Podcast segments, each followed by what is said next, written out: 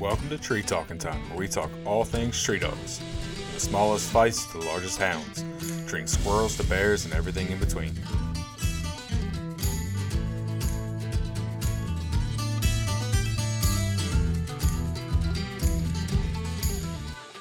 I figured we just talk the app, social media.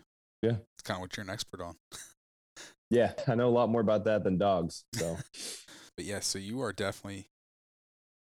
So I only started the podcast on my own two months ago, uh, mhm. first of the year. Prior to that, I was contributing to another podcast, basically just kind of getting my feet off the ground and kind of getting used to it. And I think I've contributed like seven episodes with them from the middle of last summer through the end of the year. So finally made the jump first of the year.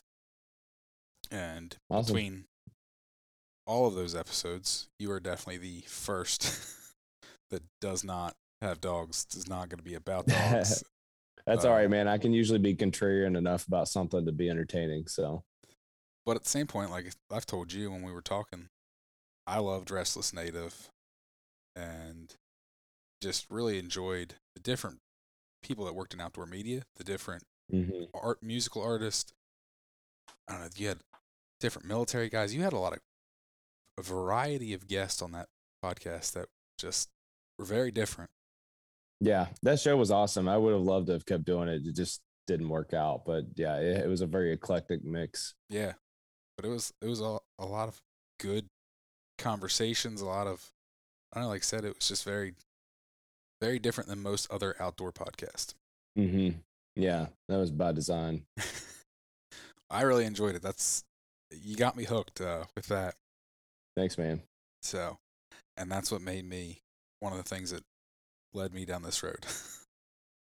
Yeah, I'm glad to hear it. but why don't you introduce yourself? Yes, sir. So, uh, Brad Luttrell, the co-founder and CEO of Go Wild. So, um, we I grew up in southeastern Kentucky.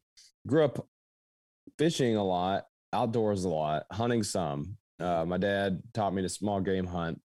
I went to University of Kentucky, got a journalism degree, did journalism for a while, went over to advertising, did that for a while, and ultimately was uh, had a couple things kind of going on at the same time. One of which was I, I wanted to found a business, Mhm. and I I didn't know what it was going to be, and I was very open to anything, and um, spent years thinking about what this was going to be because I actually had tried to start a business on the side before, got fired for it when they found out, Mhm. and my uh, my new company, you know, very much was okay with me working on the side on something else. So I had, I had told them at some point I'm probably going to leave to go start my own company.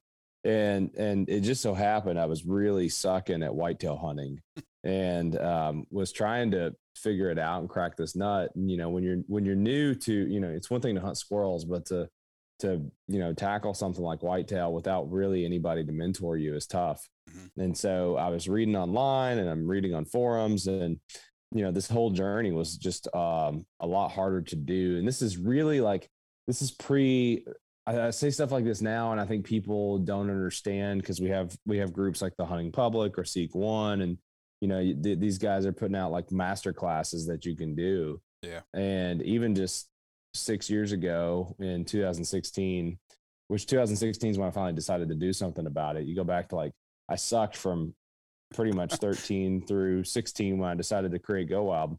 So there's like three years of really pre YouTube being super helpful. There were videos on YouTube that Yeah. you could find, but it wasn't what it is today. And the forums were all super outdated. Mhm. You know, we're talking about forums that look like they're from 2001, Yep. probably because they were. Exactly. And uh, you know, so I'm just really disappointed with this because I was in advertising. We built websites. You know, I worked on website builds that cost anywhere from fifty to fifty thousand to a quarter million dollars. wow. So I'm like, I know I can build something good.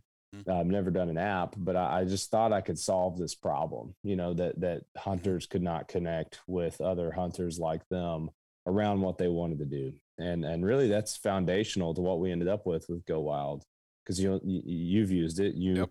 you you know that it's not uh straight friend based it's Yeah. more topic oriented Mhm. and that goes back to the original problem of me wanting to connect with people near me around whitetail hunting And so today, you know, we have 70 or 80 topics you can connect with other people around.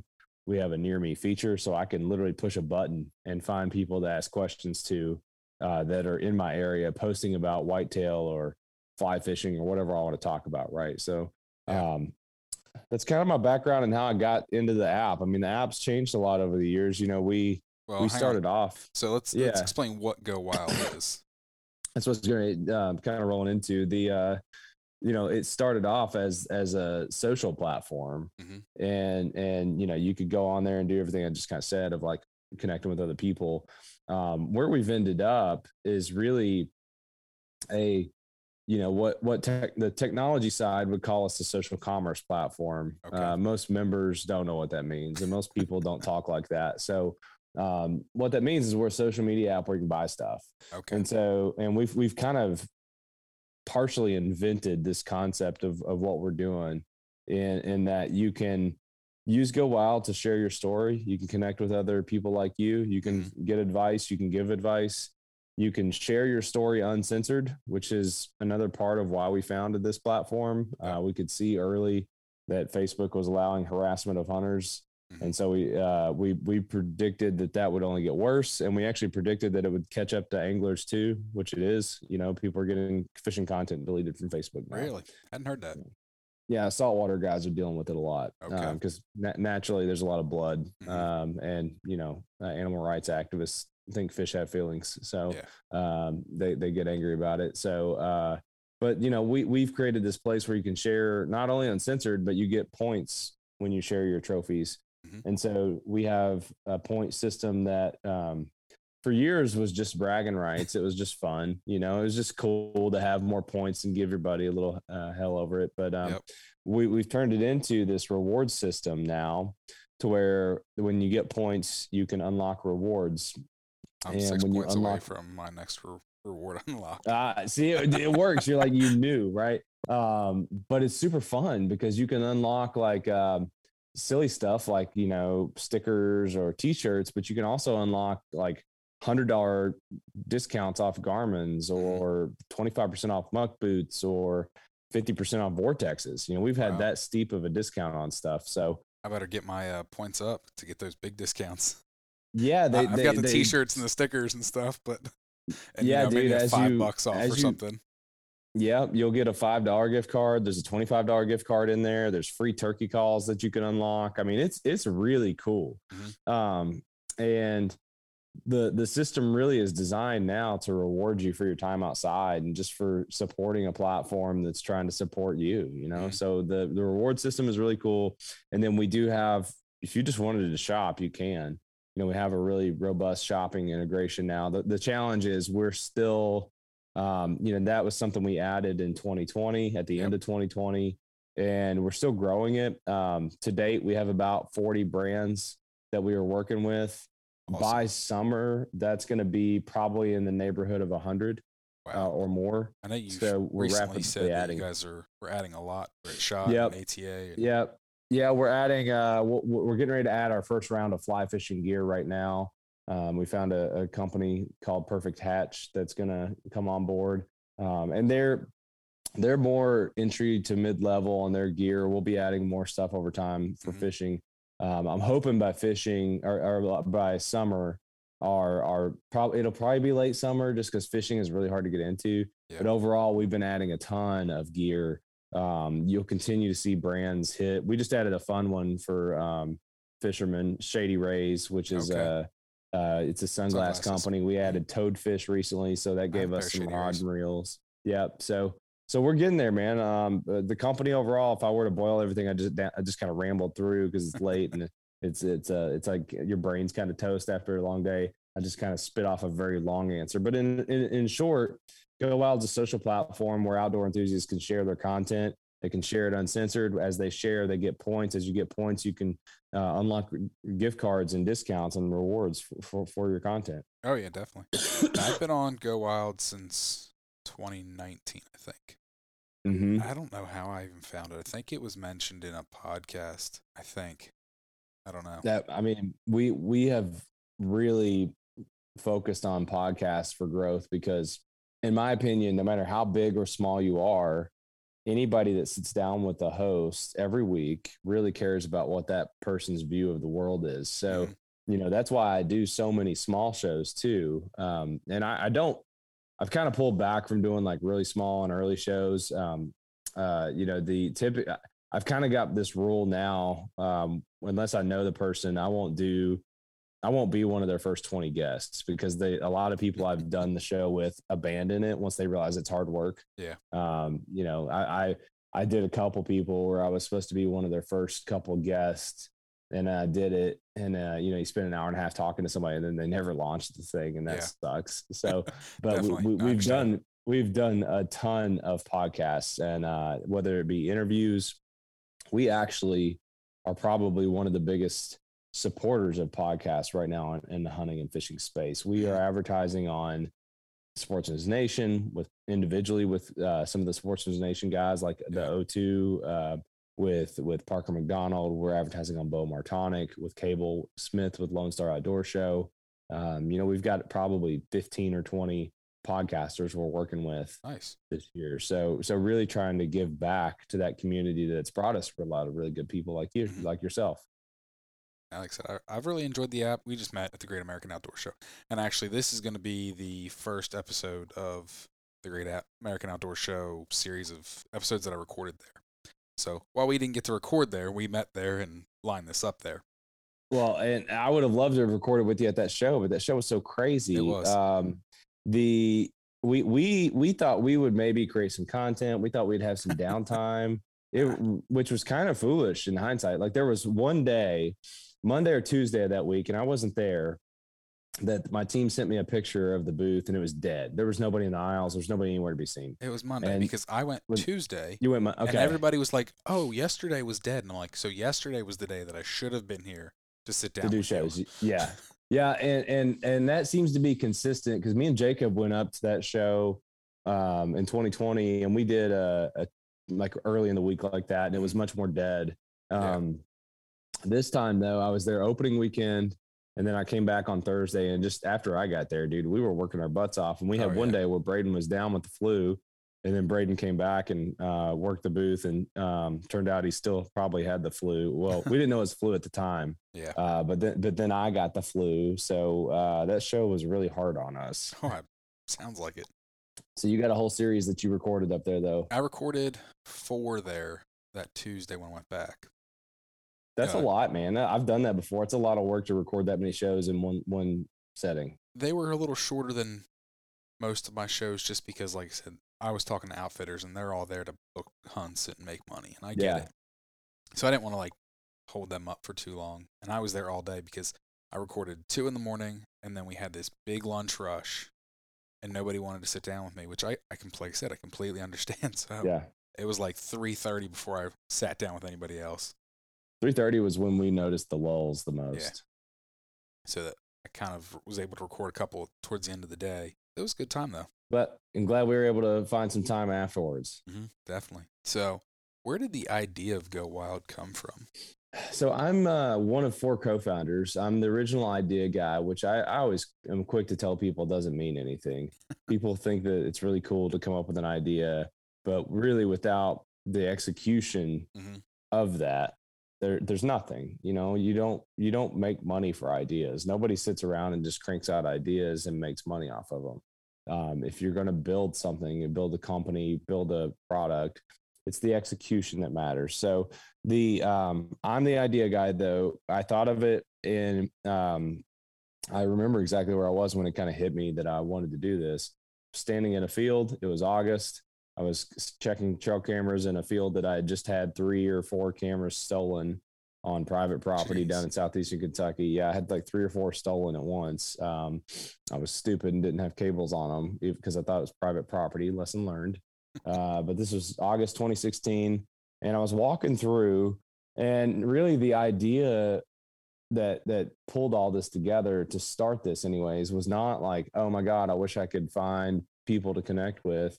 I was thinking that I I don't even know if I get a deer this year if I would post it on Facebook because Facebook had gotten to be just so nasty, you know. Yeah.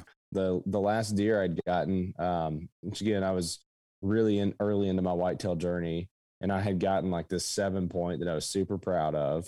Mhm. Um, you know, probably my third or fourth deer I'd ever gotten. And I posted it on Facebook, and my boss gave me flack for it. Like, truly, uh, like asking me if I felt like a man now Really? because I killed something. Yeah. That's and crazy. I guess my um, friend group I uh, that is is nowhere near the, like that. So I post dead animals and never and I get like a bunch of likes on it. And, and Yeah, well, hey, that's great. you know, I I'm living in uh, Kentucky's largest city. Um, I've worked with a lot of vegans. I've worked with a lot of liberals. Like my lifestyle is usually when I've been in the workplace, um, I'm kind of the redneck of the group, which is funny because when I go back home to like really rural, uh, you know, I'm from two hours from the interstate. I mean, it's it's Appalachia. It's very uh, remote, and there I'm like the city guy Mhm. uh, that they make fun of. So it's kind of like I never fit in wherever I go. Um, but but the uh, I've I've just worked with a bunch of people that don't understand or support hunting. They don't like guns, Gotcha. and and this guy was one of them. And so I was thinking about that as I was walking through this field. And I thought, like, I don't even know if I'd want to post about this because I don't feel like dealing with the flack.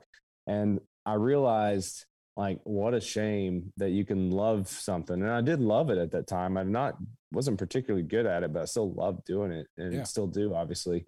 Um, but I thought it was a shame that you could love something so much and be afraid to post about it because of your job. Mhm. And so that, like, that thought of what a shame really was the trigger of like there should be a place you could do that Yeah. and then and then started doing the research of you know i never thought about the hunting industry as an industry and again i think a big part of it like there was there was influencers out there i mean Cam Hanes and some of these really guys that are really big now Yeah. weren't as big then but there were you know Steven Rinella had uh not just started his podcast, but I mean, he was in the sub 50 range of shows on his Yeah. podcast. Like there were there were names out there that are huge now. Um, but it wasn't what it is today. And so I just um I was like, there's not a place eh, that you can really turn to and and I'm gonna go build that. And I had never thought about the industry. I think now you have guys like the hunting public, you have the Seek One guys, you got the born and raised guys. Like there's a lot of people who are making six figures um, hunting, Yeah. and and it's people are envious of that, and so there's this this whole concept of hunting industry, right? Mhm. And I think um, I think it's just so different now. But I was I'd never really thought about hunting as an industry. Yeah. And and so I, I went home because I was in southeastern Kentucky. So I drove, you know, came back up here, and I had a kid at that time. Um, and I've I've got more of them now. They just keep popping up like whack a mole. Oh yeah. Um, but uh, but you know, I would basically like come home. My wife worked, worked a night shift at the time, like three nights a week, and so I'd put my son to bed and I'd spend like four hours researching the industry, and I just was blown away with how big this industry was. oh yeah.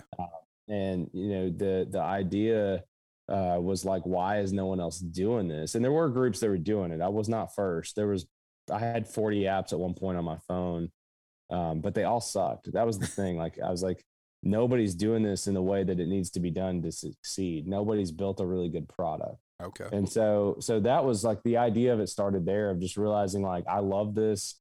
I want to talk about it with other people that love it. Um, the business model sustainable because this industry is huge. This audience spends money. So if I can figure out a way to monetize it, I can make a living out of this and I can quit my job and go do this. And I just went all in, man. And um, you know, it wasn't fast. I uh I kicked it off in August. I, I started doing the research in August and I worked on it. Um, by myself up through September. Found my started finding my first co-founders. I didn't go full time with this until 2018, Okay. um, and even then, I ended up working a side hustle for an insurance tech company um, for about six months to be able to make all of the numbers work. But yeah, 2018 was really when we went full time with it, and um, you know, it's been ups and downs. The pandemic's made things interesting. We had to change our whole business model. Um, kind of started over as a company in a lot of ways, but um, yeah, the idea started right there in a field in Eastern Kentucky. now, when did the the app actually launch? So we would launch it almost exactly a year after I had the idea. Um, we it took me a while to find all of my co-founders. We our first meeting of the four of us was um, around Christmas. We Okay. we we would meet. we, uh, we would meet on holidays because that was days that guaranteed that all of us had off, right? Like it's Yeah. like, um, which is kind of funny now looking back on it. Our wives had to have hated a lot of this, but uh, you know, we'd we'd order pizzas and get together, and um, so we we technically started building the app January 2017 because we had four of us. Okay. And we, we we bootstrapped, meaning paid for ourselves. I put five hundred dollars into this company to start it, my, my own money, and um, we bootstrap built the first version and launched it in September of 2017 in, Mhm. in a beta. Gotcha. I know. Even in 2019, you guys were still working kinks out left and right. It was Still like, are. It well at that. I mean, point, our our Google app got taken down twice recently. Um, you know, there's always something, man. I mean, you're never done, and that's all. I get a lot of people who ask me like, "How much does it cost to build an app?" And it's like, I don't know. You just imagine em- emptying out your bank account for the next forever because that's what it is. It's like you just have to pay really expensive developers uh, for eternity because it's never done. You Yeah. know. well, like I said, I know there's a big difference between the app now and 2019 when I got on. Oh yeah. Yeah, we've redesigned the whole thing um, since then, probably Mhm. multiple times. We tend to do that. We start over every like 18 months, it seems like.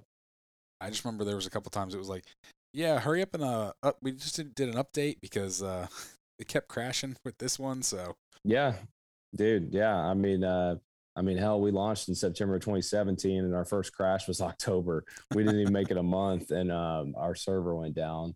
Uh, we haven't had too many server outages like that, but it does, you know, there's going to be things that get improved and we're a small team. I'm not Mhm. Facebook with 60,000 employees. So Yeah. um, I've, I've got about 13 full-time people Mhm. and um, only half of those are engineers that are working on the actual code of it. So, Okay. you know, it's, it's a really lean operation. Yeah. You've kind of went over it, but like, how hard was this actually to start from scratch? Man, I really, um, Was it harder than you thought?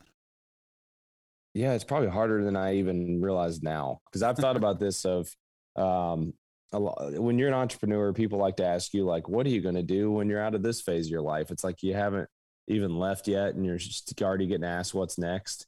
And I'll say this, it's hard enough to where if you handed me a fistful of money tomorrow and um, Go Wild, let's just assume that Go Wild is under great, you know, that's got new leadership and I'm Mhm. feeling great about leaving it. Let's just, just, just, play with this idea here for a 2nd Mhm.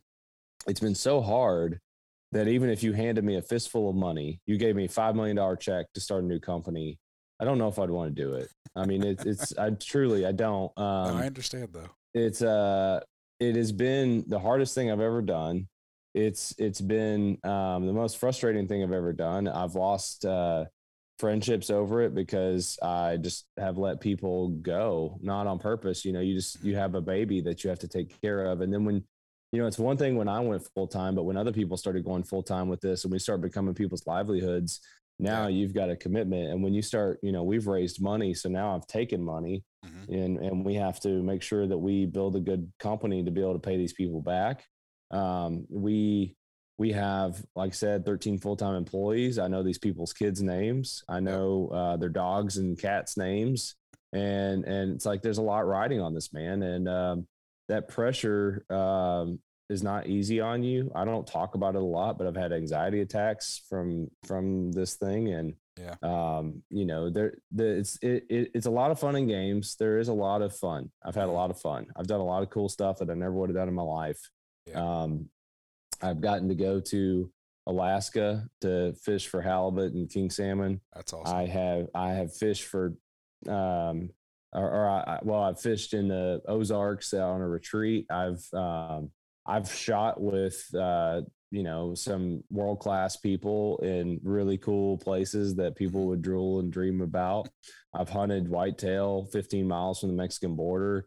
I've gotten to do some cool stuff. Yeah. Um, I've also maxed out credit cards. I've got more debt tied to my name as a startup than you can imagine. Like this is just Yeah. uh it's super stressful, dude. And so uh, I don't talk about that. Like even some of the stuff I just said, I don't, I don't ever mention that stuff on a podcast because usually people don't ask the question you did. It's like it must be so fun, right? Um, but people just don't know what it to to start um, a company is one thing. To start a company that is very very much going to lose money for years before it even gets close to profitability, which is what a tech company is, Okay. um, is a different animal, right? Like it's Mhm. it's just you're you're signing up for years of stress with hope of reward.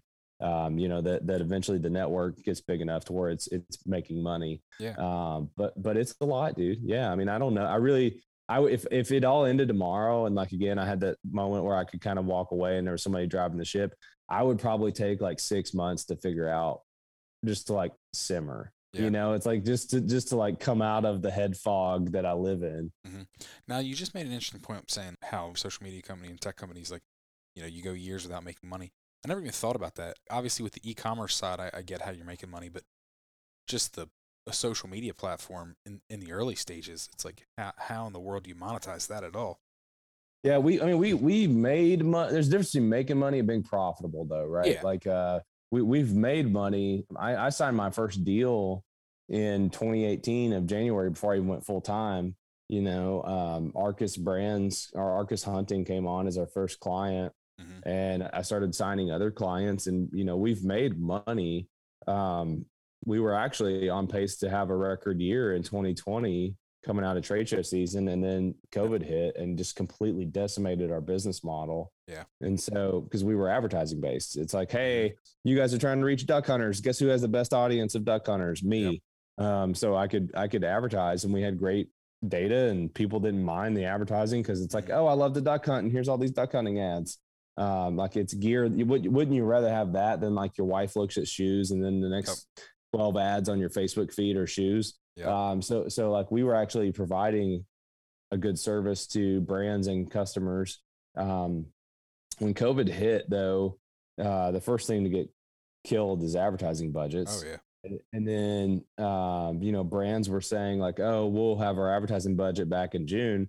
Well, they weren't anticipating how screwed up the supply chain would become, and still is Oh, two yeah. years later. So we, you know, we um, basically after Q2 of 2020, we were like, okay, if we're going to make it, we got to change our business model. Mhm. So we changed the entire company business model to to sell Yeah. and then you're starting all over again. You know, we had to learn how to do all that stuff too. So it's been a slow road. Um, I've looked back at some of the projections and I definitely naively thought we'd be making more money than we do now. Yeah. But I also will say I've never felt better about where we are because you know now with the the social shopping side of this, like people love it, dude. They love being able to see like when you when you shop for gear on our platform, you can see who's using the product. You can interact with those people. You can ask them questions. Mhm. Um, you know, we're adding a lot of value into that. Like you mentioned the rewards earlier, it shows you how many rewards you're going to get for buying a product. Um, we're donating to a, a nonprofit that teaches kids to hunt, fish, and shoot. Yep. Um, you know that we we donate a percent of all of our profits to that camp. So um, things are clicking, things are resonating, but it's definitely been slow going because we did we are. I mean, again, you know, you you could start an ecom company selling um, handcrafted duck calls, and you can start making money tomorrow. You're a lean operation of one guy, right? You can do it that way. Um, you can't really run our company without at least three or four or five really skilled developers at the very least. So it's just a very expensive Yeah. company to run, you know? Yep. Now, moving forward, do you feel you're going to stay a social media app, or do you think you're going to push more towards the e-commerce side? Um, we will definitely stay social because our bet, you know, our, our competitive advantage to on the shopping side is that I like if you're researching a Garmin Instinct, um, we we want to be the place that has the most information about that watch from the field.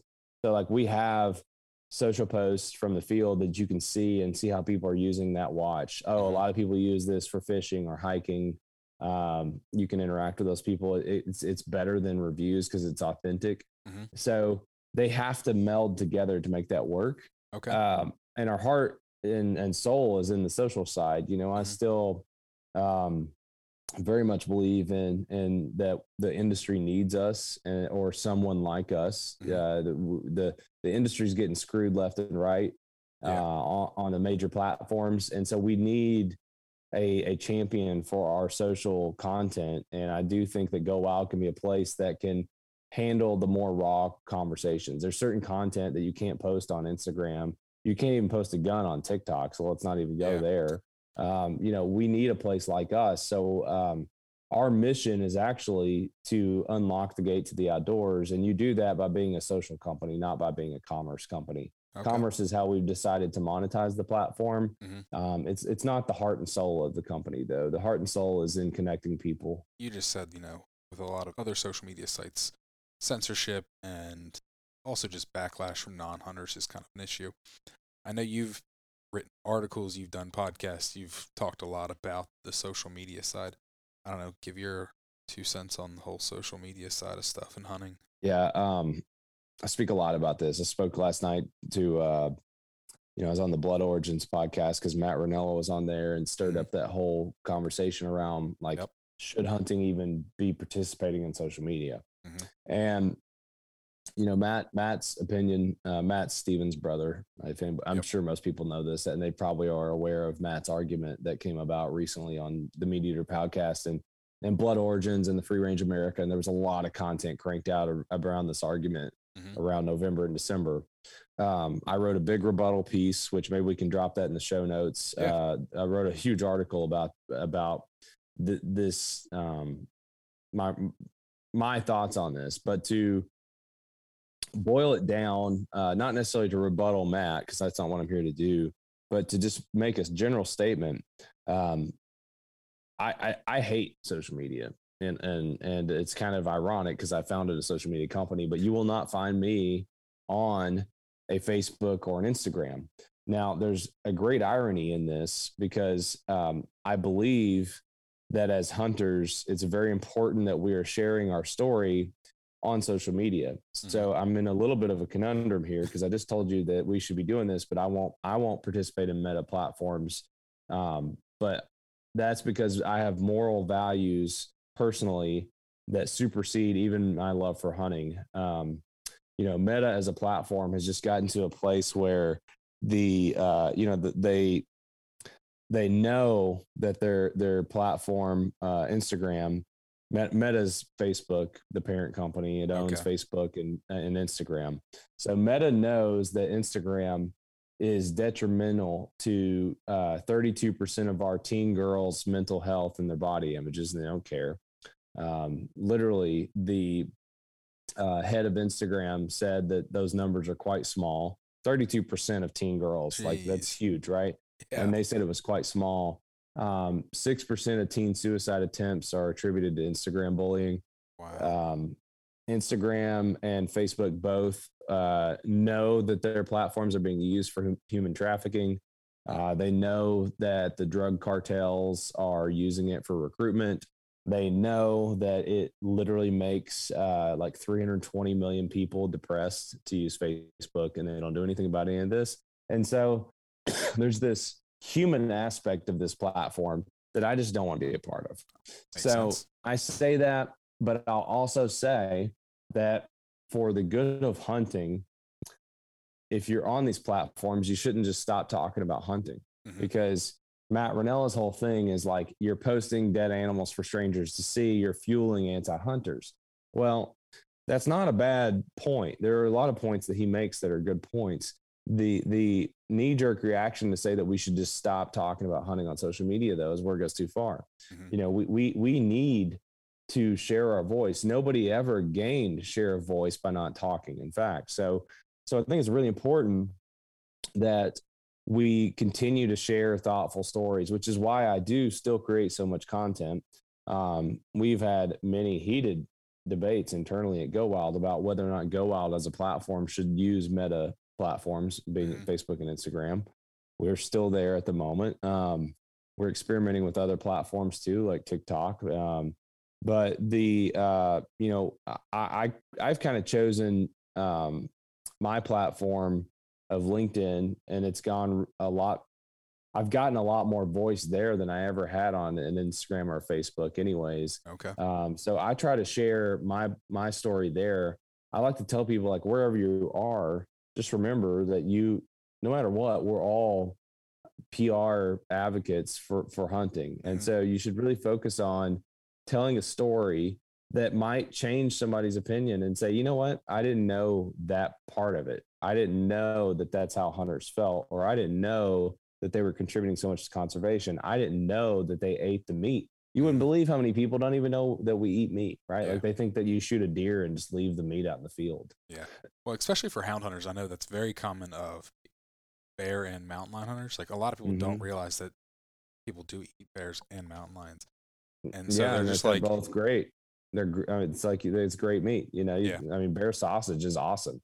Uh, you know, I haven't had a mountain lion yet, but I hear it's like you can basically treat it like pork. That's what I've heard. I don't. In fact, if you're trying to offload a mountain lion ham, call Brad up because I, I really want to smoke one and try it out. Um, but yeah, man, I mean, I, that's a great like do- dogs guys take a lot of flack. Uh, trappers Yep. take a like you know, um, and so I, I think we, you know, I'm kind of on a tangent here, but I'm only a third of the way through my answer to you. Uh, I'll try to speed this up here. Um, so that's my my part of this of like the moral side of why I don't, but why we should. And I know it's complicated. You could probably call me a hypocrite in some ways that I'm not on those platforms, but like I'm just not doing the meta thing until Mhm. they clean up some of their stuff. Um, like there's no way in hell I would let my daughter, if if she was teenage age, be on Instagram. There's no Yeah. way. Like there's no freaking way it would happen. Mhm. Um, so I'm not going to participate there myself. Um, on the the flip side of this, uh, from the business standpoint, my company has been blocked, banned, kicked off of, or had content deleted, censored, or throttled on every platform you can think of. We have Jeez. um, we've been we've been um, all the things. So we've been demonetized at some points on YouTube. We've had advertisements taken down off YouTube.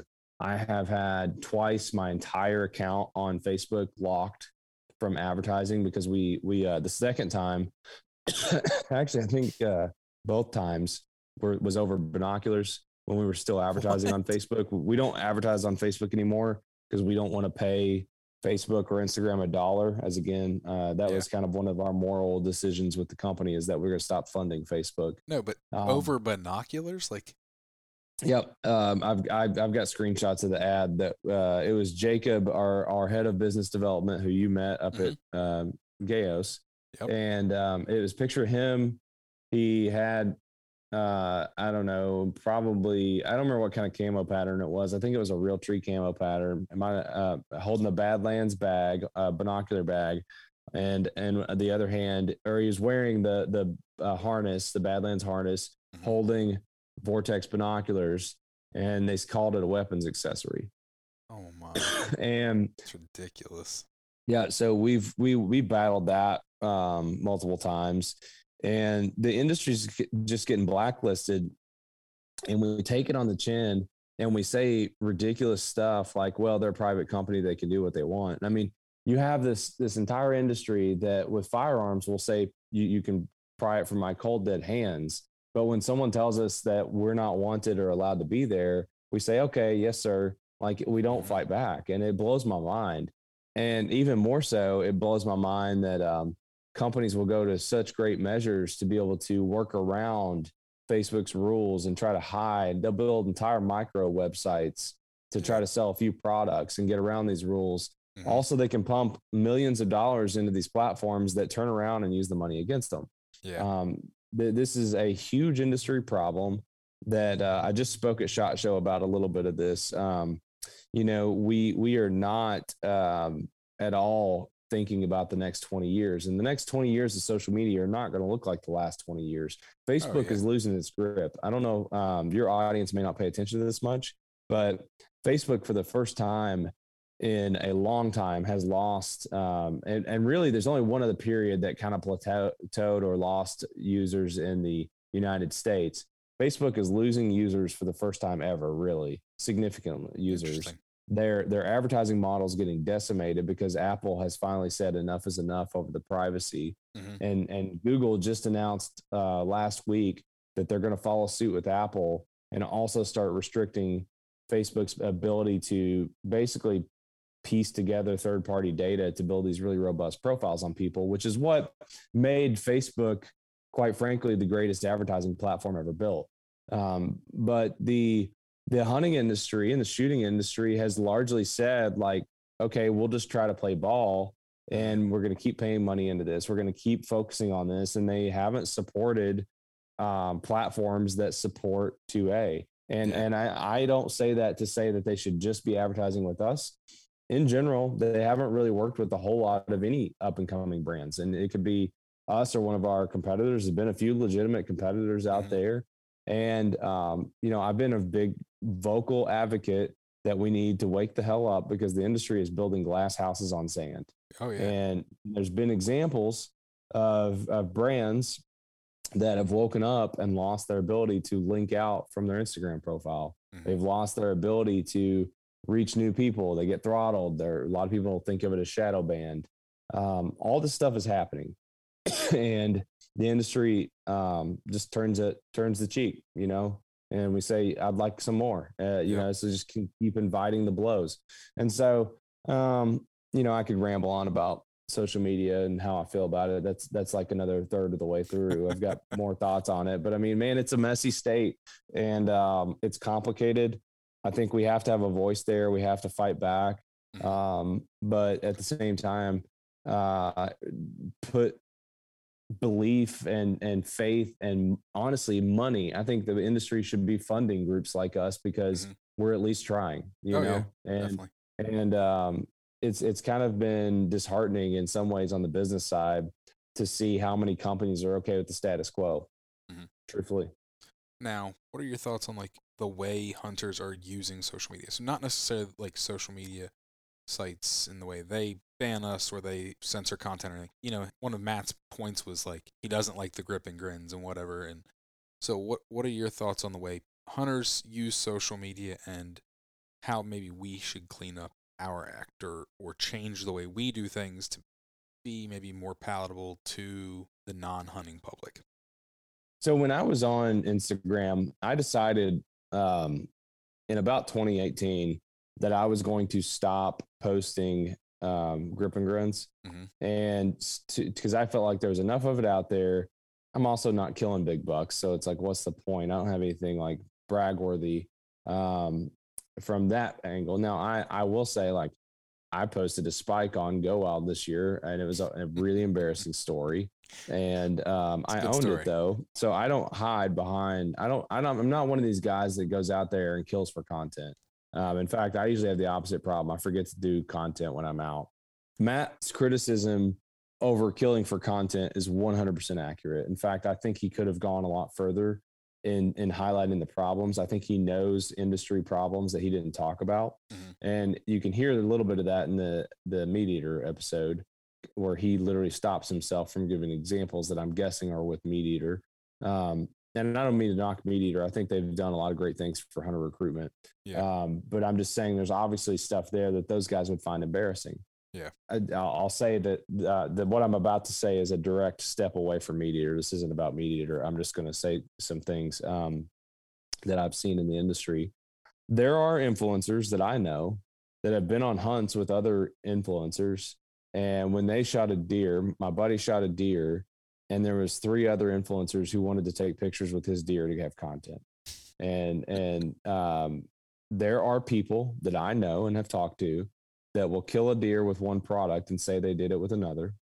They they um we there are poaching examples. Um, I won't name names on that either. Actually, I did link to one in that article. You can go figure out who I'm talking about. But um, you know, the the drive for having enough content to fill out a content calendar is making some of these guys travel the country and hunt multiple states and do things they wouldn't normally have done.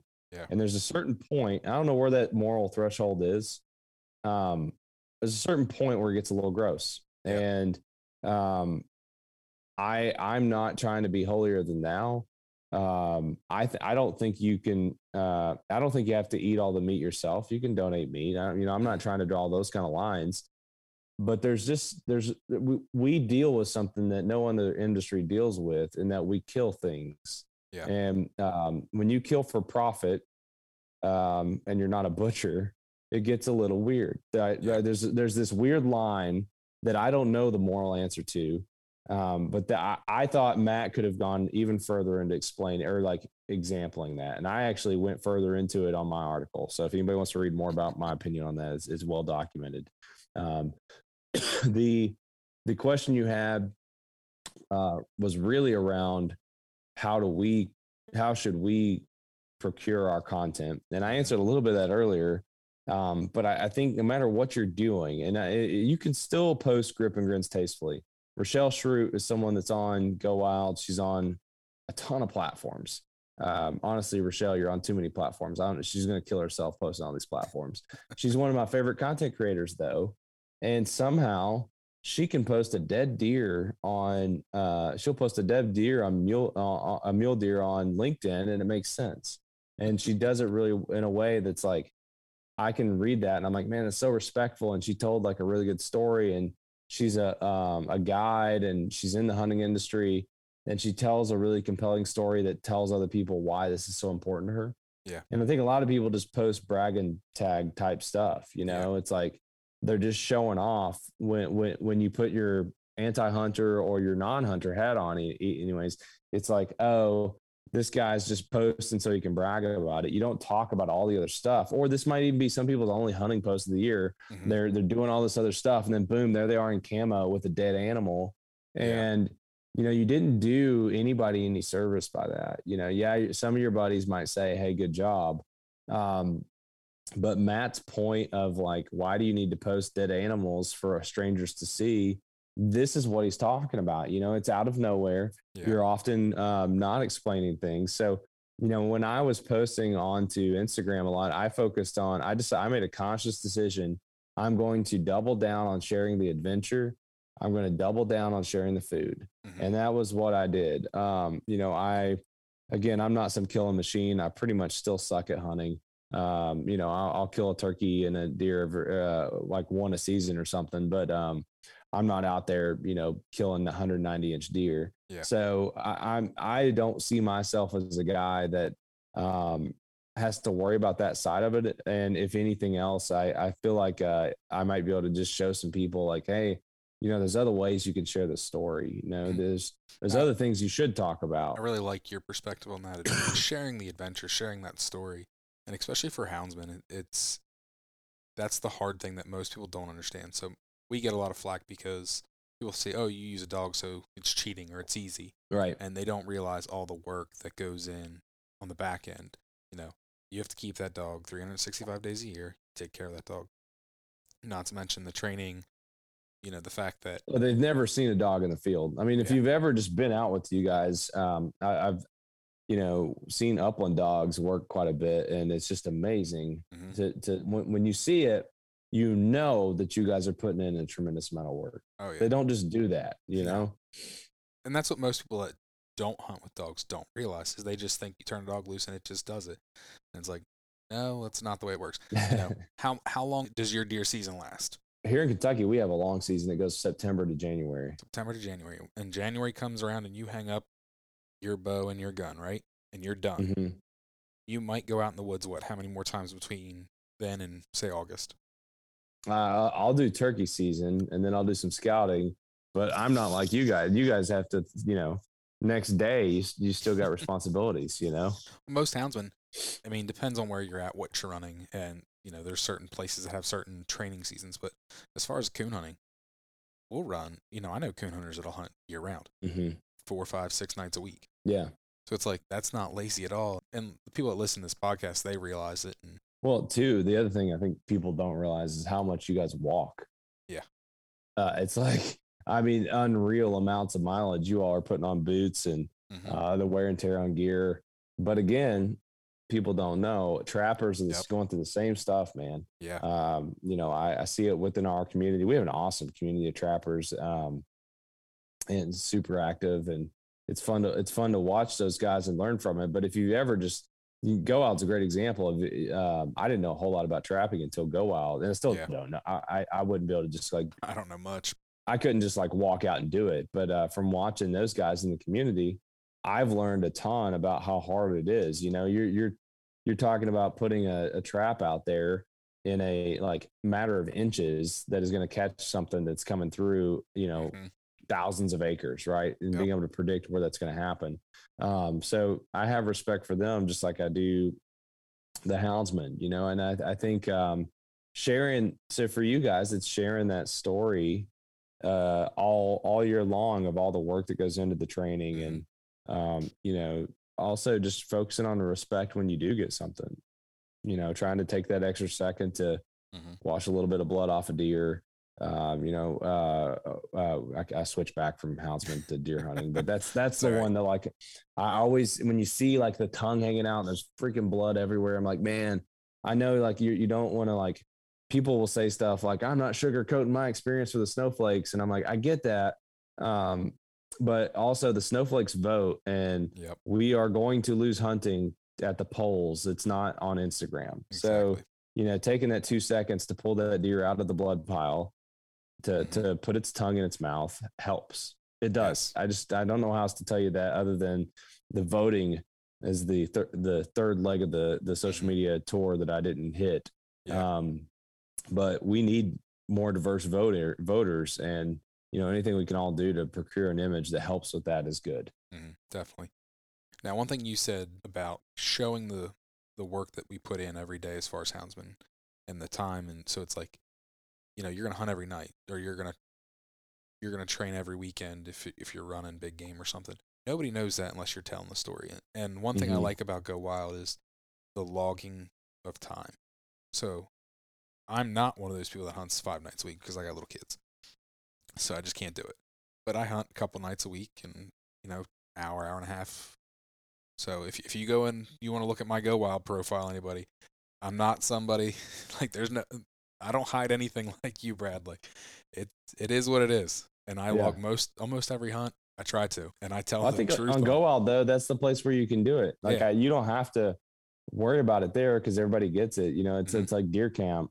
Um, but if you're going to post that on Instagram or LinkedIn or Facebook or um, you know TikTok, where you'll probably get it deleted for you anyways because that's what they do. um, but you know, those are the places where you really got to be a little bit more aware. So that's one thing I do like about Go Wild is like I log every hunt and I, and I tell how it is and Yeah. my dog looks like crap tonight. that's what I'm gonna write. You Yeah. look like crap tonight. You know Yep. that happens. Yep. What other uh, reasons do you have? Why should people use your app, especially Houndsman? Um, well, you know what? We're getting ready to launch. Um, I'm sitting on inventory of those new those new Garmin dog collars that just came out. Uh, TT15X, the. T5X. Yep. Um, it was kind of funny. We I didn't realize those things hadn't come out yet. I had them with me up at Gayos, and um, I called my rep to ask him a question about them. He's like, "Wait, do you have those?" And I said, "Yeah, you guys gave them to us." He's like, "You're not supposed to have those yet. You can't tell anybody about them." so I, I'm excited because we've been sitting on them for weeks now. Uh, we knew about them before they the product was even announced Nice. and and so uh, we do work with Garmin, um, and the uh, as you use Go Wild, um, you do unlock deals from time to time on Garmin products. So uh, you know if you're using the Montana or if you're looking for an Alpha, uh, there are going to be times when you can get discounts. I'm just throwing that out there. I typically don't push the shopping part hard, but if you're going to buy from an Amazon or you're going to buy from Garmin Direct or you're going to go to Bass Pro anyways, when you buy through us, you do get the benefit of like it helps with the points because you get a dollar uh, per point. Um, So you're you're unlocking future rewards. But also, I just think it's super cool that you know we take one percent of our profits and donate them into that camp Yeah. because now you're you're helping somebody else learn, and we need that, man. We need more people learning and uh, getting into the outdoors. So um, that's from the business side. There's that the shopping side, like you you're going to get discounts and deals, and um, from the the educational side, um, I've found that when you have a question on our platform, there's really not any better place to turn to than our platform to get it answered. And a lot of your guys might be veterans. Um, so for them, it might be helping other people with answers. Yeah. But when you post on Go Wild, you can hit a button that says ask the community hmm and the, the what that does is okay we know you asked this you put it into um, duck hunting. Okay we're going to ask all the people that we uh, think can help you with this that follow duck hunting and participate in duck hunting we're going to try to get them to help you find an answer. A lot of times when people do this they'll they'll like i'll see this a lot in turkey season. They'll post uh, hey it's windy it's raining i don't know what the birds are going to do after a night of this this weather. And they'll post that question and then they wake up in the morning and they've got 12 answers of people that have helped them Nice. get better so like there's a really cool feature in there Mhm. um, that that you can use and it um, that that my voice is catching up to me i apologize guys um, the the app helps you find those answers but also as you're scrolling through the community you'll see a little gray bar that says question for the community so the app Mhm. is multiple ways trying to get you answers Yeah. um, you know that part of it's really cool i like using the trophy feature so um, you know if you uh, get a raccoon or you get a deer or whatever it is you, can store that to your profile and it kind of makes a nice little storage way to find those trophies later Mhm. instead of digging through like 5000 uh, posts on your phone you can kind of quickly go through your go wild trophies and find what you're looking for uh, we hadn't really is- mentioned that but it gets pinned to your profile Yeah. and that's pretty cool I don't Uh, typically like keep track of how many coon I kill. I mean, it's not. i know you many. guys you guys are all Well, slayers and it's- it's like no, it's actually I don't kill many. I, I only I think last year killed ten or twelve, and this year's less than that. But it's like when I need to count it, I can go through my trophies and it's like, all right, there was Yeah. one that night, one here. Yep. Um, so that feature is really cool. Uh, you know, the near me thing is is just one of my favorite features because you can Mhm. literally go in and connect with people around you on a very specific topic point. So uh, that's kind of the hit list, man. I mean, the rewards are a huge part of it. Yeah, Um, you know, I, I think anybody that uses it for any amount, of, I mean, people like free stuff. You get ten dollars for just trying the account. You know, if you go to downloadgowild.com, download the app and create an account, you get ten bucks. There's really no reason not to try it out. awesome. It's free. I don't know if I mentioned that. The app's free. There you go. Now, one last question: Have you ever hunted with hounds? So uh no, I haven't. Um Really? You're I said, you're been- from southeast Kentucky, Appalachian. You've never hunted with hounds, or no man, my my uncle um ran ran dogs, uh, but I've never been out on a, a hunt uh with with hounds per se. Uh now dogs in general, I've, like I said, I've done the upland side, I've seen that. Mhm. That's a totally different animal than what you guys are doing. Um, but no, man, I haven't, and that's one of those things. It's like I need, I need to. It's like a bucket list thing I need to do to to get to do. see. Yeah, because I know it's a totally different. uh, Marcus Gray on your podcast multiple times. Yeah, yeah, You and know, we've talked a lot about it. feist It's a- squirrel hunter. Yeah, yeah, we've talked a lot about squirrel hunting, and I like to, I, I love Marcus because I always get to learn a little bit about it. Um, you know, me and my dad just walk and squirrel hunt, and you Mhm. can end up with a, a nice little bag limit doing that where we go too. Um, but I definitely want to try the squirrel hunting with the dog because it seems super fun. I've seen the Kevin Murphy episodes of Meat Eater, uh, which are, are like now infamous, but Yep. um, you know, I'd love to try it sometime. Definitely, you need to get out there with some dogs. There's no For better sure. way to hunt. No, it seems fun, man. I, I I admire you guys that that keep these dogs too. It's it's really incredible what you guys do with them. Like you said, you've got some kids. You know the best way to get kids involved with a dog. Yeah, yeah. I had to get a real dog. My uh, my dog's like a city dog. He's he's uh, I, I have to upgrade. Get you a little feist. Wouldn't be too big in your backyard and Yeah, take it squirrel hunting. yeah. Maybe Ernie's getting old, so uh, ma- maybe down the road we'll get it. We'll get a new dog once once Ernie moves on to that big pasture in the sky. Oh my, you're you're worried about having two dogs. I'm Uh, yeah, I, I, dude, I right now, uh, my wife after this one is already like, don't you go run out and buy another one after he dies. So, My wife's like, we've got five. You don't need another one. yeah, yeah, yeah, exactly. And I'm like, I think we do. yeah, you guys are a different breed, man. Uh, again, I think it's really cool what you all do, and I, I love watching videos and stuff of it. Um, I do need to try it. I don't think having that many dogs is going to be for me, but I love what you all do. I love, I love learning about it. Well, next year if you come to Gayos, we'll make it happen. All right, that that would be fun. Yeah, that'd be I'm really not too fun. far. Yeah. Thank you for doing this podcast tonight. I really appreciate it. I really like the app. We'll leave some links in the description so people can find it. Sounds great, man. Yep, it's download go, gowild.com. We can make it nice and easy for you. So you hit the link and it'll offer it'll take you either to uh, you know the Android store or the Apple store. Once you create an account, you'll get 10 bucks and uh, you'll you'll get a message from me. I always tell people at the end of the podcast. So you're gonna get an automated message from me. But if you respond back to that, that's really me that's corresponding with you there. So the automated one is just because we get too many people. I couldn't send all those messages, but I really do respond back to the thousands of messages I get a month. Um, And I so, will attest so to that. You have responded Yeah. to me multiple times. yeah, yeah. I always respond. It may take me. Uh, I, I try, try, try not to let it be more than two days ever. I'm usually within 24 hours. It just kind of depends on how many people have sent messages. Good deal. You can find me on Facebook and Instagram at Tree Talking Media. And until next time, keep them talking in the timber.